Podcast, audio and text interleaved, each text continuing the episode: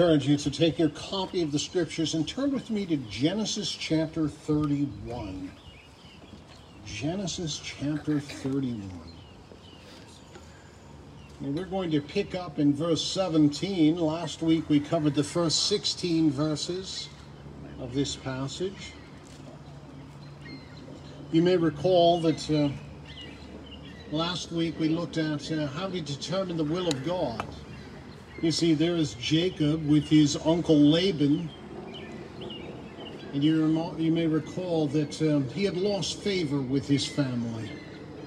The sons of Laban thought he was, hey, we're preaching here. Earlier I was thinking how beautiful they sounded. Yes, his sons had thought Laban, or Jacob was taking their inheritance, and Laban had just grown weary of Jacob, and and Jacob thought, man, it's time to go. And when we come here to verse 17, he does just that. So let's pray together and we'll dive in our study here this morning. Our Father in heaven, God, we love you. We love your word. We love to hear it. We love to read it. We love to take it in because God, we we want to learn more about you, more about your character, what you've done in the past, and what you will do in the future. We ask God now that your Holy Spirit will teach us here today.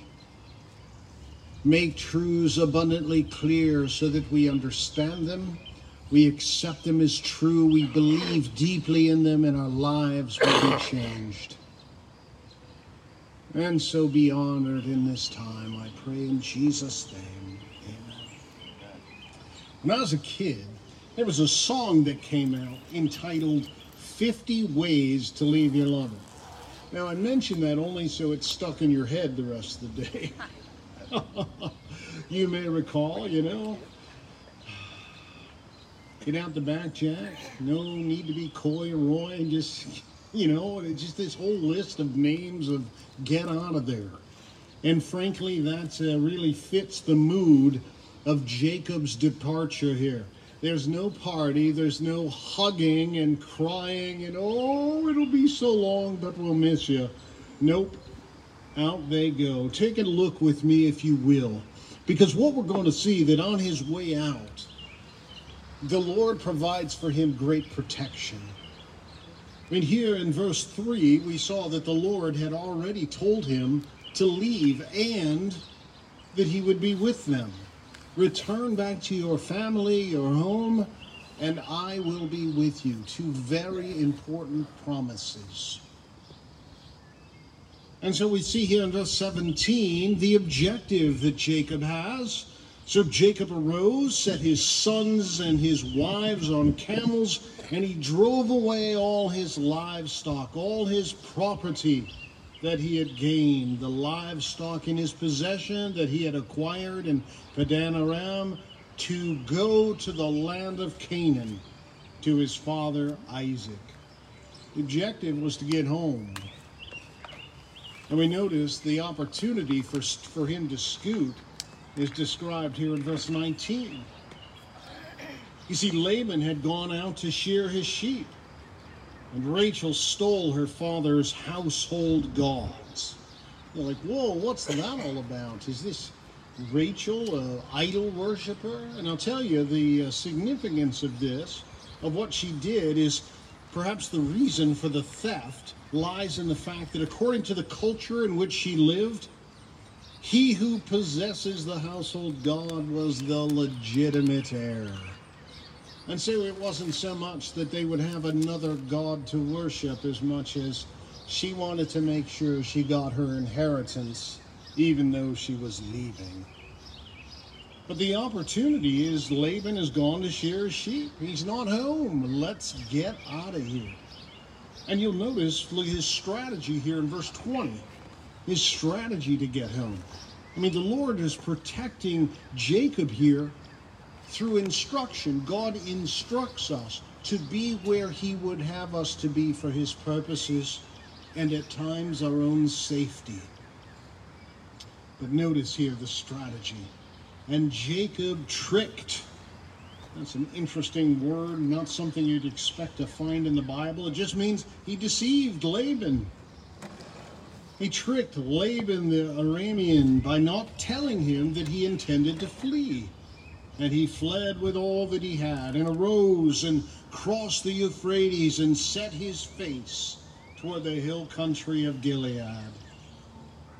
He's heading home, my friends. But what a way to go. And I'll tell you what, that's not the way you want to leave. And, you know, it's not hard to follow the life of Jacob and say, hey, don't do that. You see what he did here? Don't do that. But I'll tell you what, there was a lot of animosity toward him, as we will see, as uh, the Lord not only protects him by instructing him to leave, the Lord protects him by restraining his adversary. And we don't often think about the providence of God working in and around us, some of the stuff we never see. It was Amy Grant wrote a song about angels, you know, and and how uh, they protect us in traffic and get a driver to take a turn. Oh, there's a big, you know, big McDonald's over there. Let's go there. And they get off the road, and you are able to get by safely. We know that God works in all kinds of ways looking out for his children. And that happens here with Jacob. The Lord protects him by restraining his adversary. Because we see in verse 22, Laban is now hotly pursuing Jacob. And when it was told Laban on the third day that Jacob had fled, he took his kinsmen with him and pursued him for seven days and followed close after him into the hill country of Gilead. And so there is Laban, and who knows what kind of things going through his mind. When I catch up with that guy, I'm going to lay into the. How dare he run off with my daughters and my, my son and all of these people and all of my things? I'll tell you what. You know how that is driving over you. I'll give them a piece of my mind. But notice what happens here, friends. But God came to Laban the Aramean in a dream by night and said to him, You be careful not to say anything to Jacob, either good or bad. Zip it. And the whole point of this was not so much the instruction, but the Lord God had said, Don't mess with this guy. He's mine. And I'll tell you what, friends, the same is true for you. If you are a follower of Jesus Christ, you've put your faith in Jesus. You belong to Him. You don't mess with that guy. Yeah. But notice here, my friends, Verse 25 And Laban overtook Jacob. Now, it wouldn't be difficult with the children and all of the animals to catch up with him. But notice Jacob had pitched his tent in the hill country, and Laban with his kinsmen pitched tents in the hill country of Gilead. And Laban said to Jacob, What have you done that you have tricked me and driven away my daughters like captives of the sword? Now, you and I know from studying early the first part of this chapter that Jacob had said, Hey, look at the situation here. I'm no longer favored. As a matter of fact, they don't even like me around here anymore. You remember his wives, Jacob, uh, Rachel, and Leah said, Hey, do what the Lord tells you to do. That's some great advice, by the way. But they were all in. If it's time to go, it's time to go. So Laban's accusation here is that he has taken them away like captives. And so we see Laban's accusation, and here Laban offers a complaint. He says, Why did you fly, flee secretly and trick me that did not tell me so that I might have sent you away with mirth and song and tambourines and lyre? We could have had a party. And Something tells me that isn't altogether true. But he would have at least have known that he was leaving for sure. And look at Laban's intent. I mean, he didn't ride all the way out here with all of his men just to say, hey, I wish you could have had a party. Look at it in verse 28. He says, And why did you not permit me to kiss my sons and my daughters farewell? Now you have done foolishly. And here in verse 29, he says, It is in my power to do you harm. But the God of your father spoke to me last night, saying, Be careful not to say anything to Jacob, either good or bad. And now you have gone away because you long greatly for your father's house. But why did you steal my gods? Now, can we pause for just a moment and think about how ridiculous that sounds? The gods whom he worshipped were able to be swiped that's not a very powerful God. Not only that, this, this God that he worshipped was able to be hidden. And take a look what happens here. Now the Lord, in part of this protection, in restraining his adversary, is now rebuking Laban through Jacob. Look at what Jacob, how he answers him. Jacob answered and said to Laban, Because I was afraid. And we're going to have to talk about that, friends. Fear is the opposite of faith. Fear is the opposite of faith. When we fear, what we're saying is there is not a God who watches over me who has no purpose in my life through this difficult time. Fear is the opposite of faith, my friends. Faith is not wishing and wanting. Faith is God has made promises and I believe him. God has said he will never leave us or forsake us, and I believe that's true. There's no need for anxiety when you know your God, because you know everything has purpose. You may not know your tomorrows, and oh, you may fret about them, but it is unnecessary because God knows our tomorrows. And God has a perfect plan in our life, not to make you easy and lazy and make sure every TV channel comes in, my friend, but to accomplish His perfect work in your life and he will do whatever it takes and provide every resource of heaven to make sure you're able to get through it. There's no reason to fear. But Jacob says, because I was afraid. Now, Jacob maybe had some reason for this. He says, because I thought that you would take your daughters from me by force. And the fact of the matter is, Jacob knew Laban enough to know this was the case. Jacob could have said, Look, the reason I left is because you're a horrible man. He wouldn't have made any friends that way. But let's notice what he does say. He says, I snuck away because you are not to be trusted.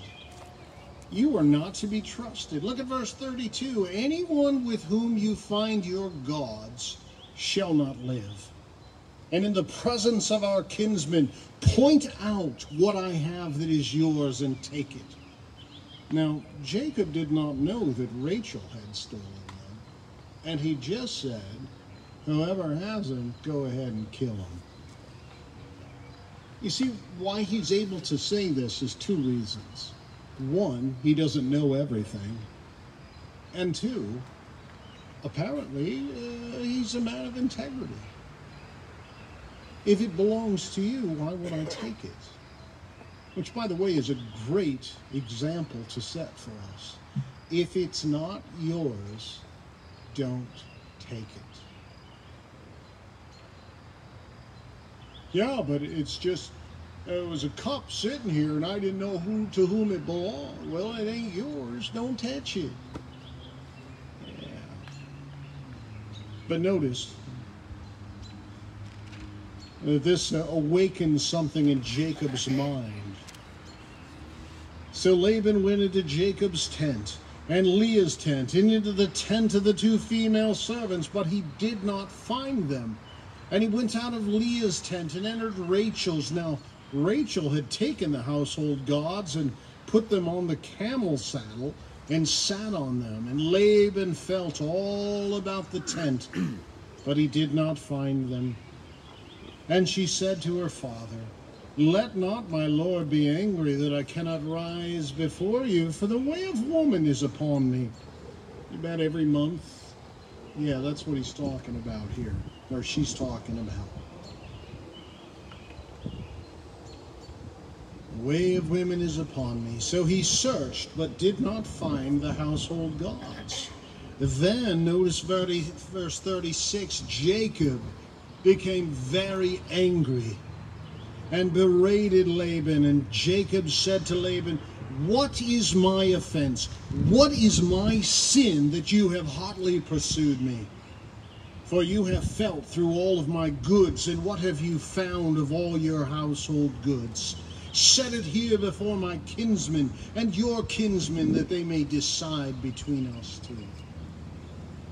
You have unjustly hunted me down, Jacob says. And not only that, Jacob, who's a bit hot under the collar at this point, begins to lay out that not only have I been the model employee, you have been a terrible employer. Look what he says here. These 20 years I have been with you. You may recall that uh, Jacob wanted to marry Rachel and they had the great festival and the drinking and the dancing and then he went to bed and he woke up with leah instead you know? So from the very beginning laban has been unkind. But notice these 20 years i've been with you verse 38 your ewes and your female goats have not miscarried and i have not eaten the rams of your flocks your flocks have flourished, he says here. He says, I have borne any losses. What was torn, verse 39, by wild beasts I did not bring to you. I bore the loss of it myself. From my hand you required it, whether stolen by day or stolen by night. And here Jacob says, And I endured personal difficulty and without complaint, notice. There I was, verse 40. By day the heat consumed me, and the cold by night, and my sleep fled from my eyes. And these 20 years I have been in your house. I have served you 14 years for your two daughters, and six years for your flock. And you have changed my wages ten times. Now, that expression 10 times is used a number of times throughout the Bible, and it doesn't literally mean 10. It means over and over and over again. You know, we, we use numbers loosely in our culture. I must have done it a hundred times. Well, we didn't really mean that. We just meant frequency. And so here is Jacob rebuking Laban and you will notice how he finishes this up. Uh, notice carefully his perspective on all of the years of fruitfulness. Verse 42 If the God of my father, the God of Abraham, and the fear of Isaac had not been on my side, surely now you would have sent me away empty handed. And God saw my affliction. Know this, my friends. God is not away on vacation. He knows what you endure.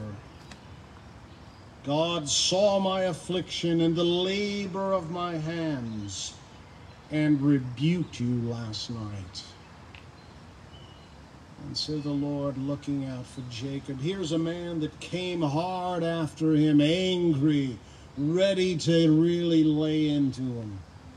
But the Lord restrained him and the Lord rebuked him through Jacob. And then finally, here, the third way in which the Lord protected Jacob and will often protect us is by means of separation. And so at the end of this great big uh, confrontation where Laban complains and Jacob answers, Laban now proposes a covenant between the two. Now, the purpose of a covenant is supposed to lay out guidelines for a relationship, how we can live together, how we can do business together. When you got married, if you, uh, you know, you you made a covenant with your spouse. You know, we call them vows, and we, uh, you know, we get nervous about them and we talk about them. But the most important thing is that we live them out.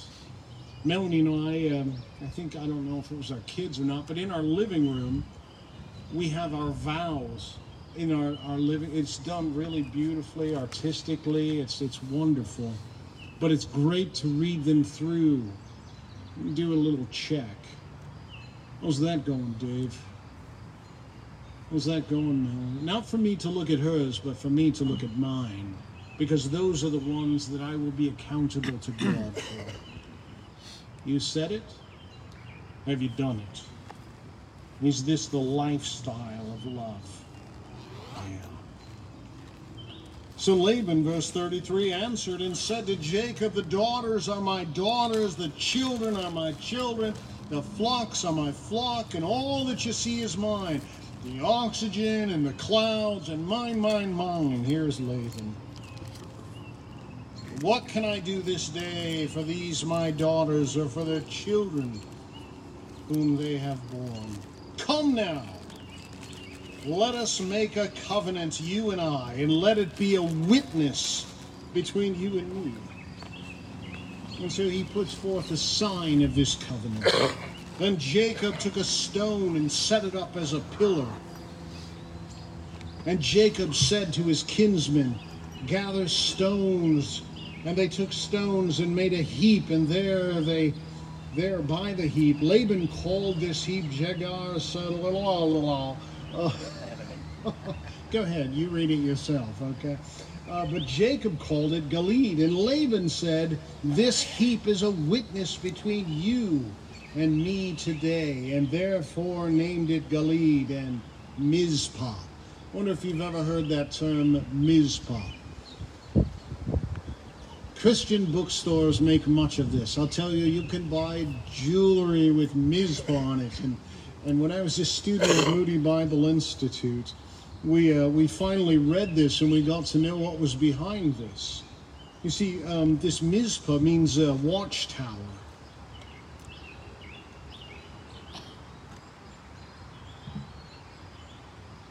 And this is the watchtower is the Lord, looking out for each other between you and me when we are out of sight. The Lord, look at here at this quote. The Lord watch between you and me when we are out of one another's sight. And boys would buy it for their girlfriends, and girlfriends would buy it for their boyfriends, and oh, we can't be together, but the Lord watch out for us. Friends, these two people don't trust one another at all. That's the whole point of this. Don't you abuse my daughters. Don't you do any harm to them. That's what this is, or the Lord's going to get you. Not at all what these little girls and little boys thought it was about. And so here is a covenant between two men who don't trust one another at all. and look at the terms here in verse 50. If you oppress my daughters, or if you take wives beside my daughters, Although no one is with us, see, God is witness between you and me. Then Laban said to Jacob, See this heap and this uh, the pillar which I have set between you and me? This heap is a witness, and the pillar is a witness that I will not pass over to help you.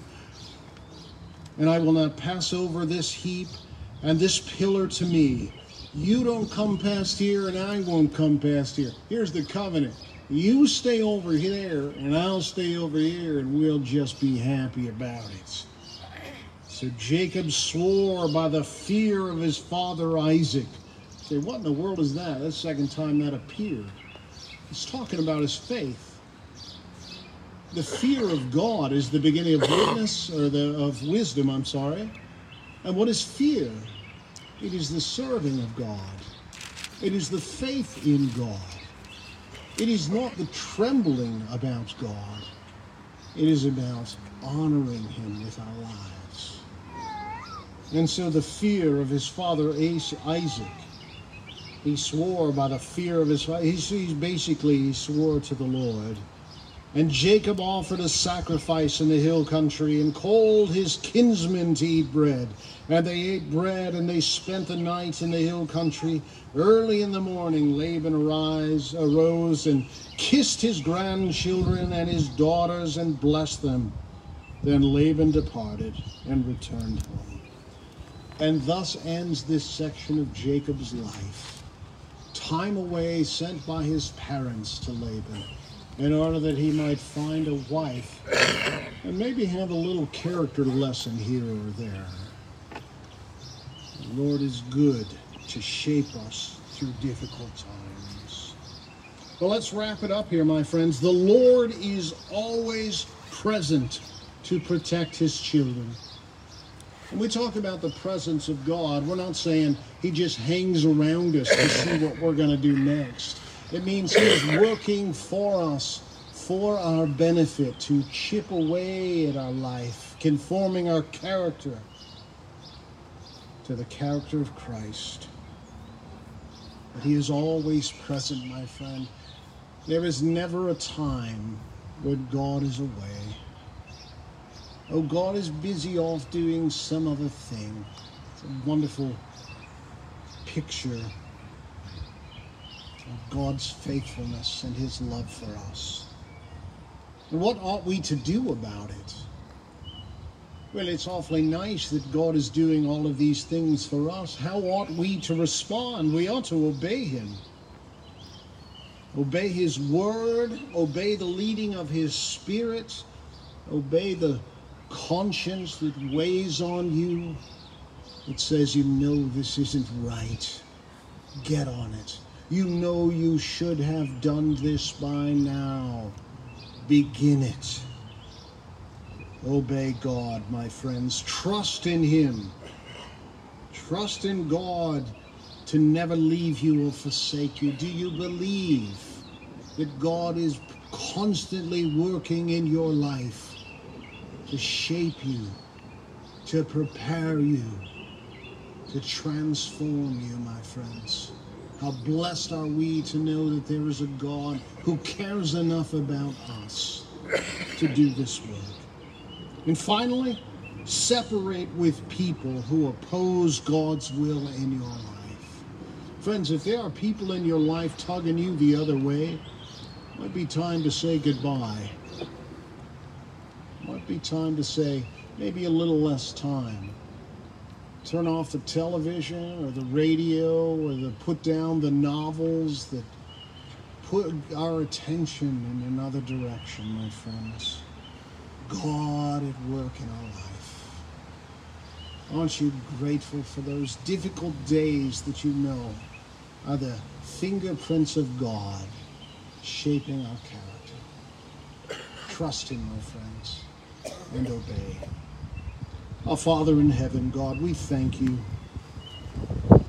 We thank you for your word that records events like this.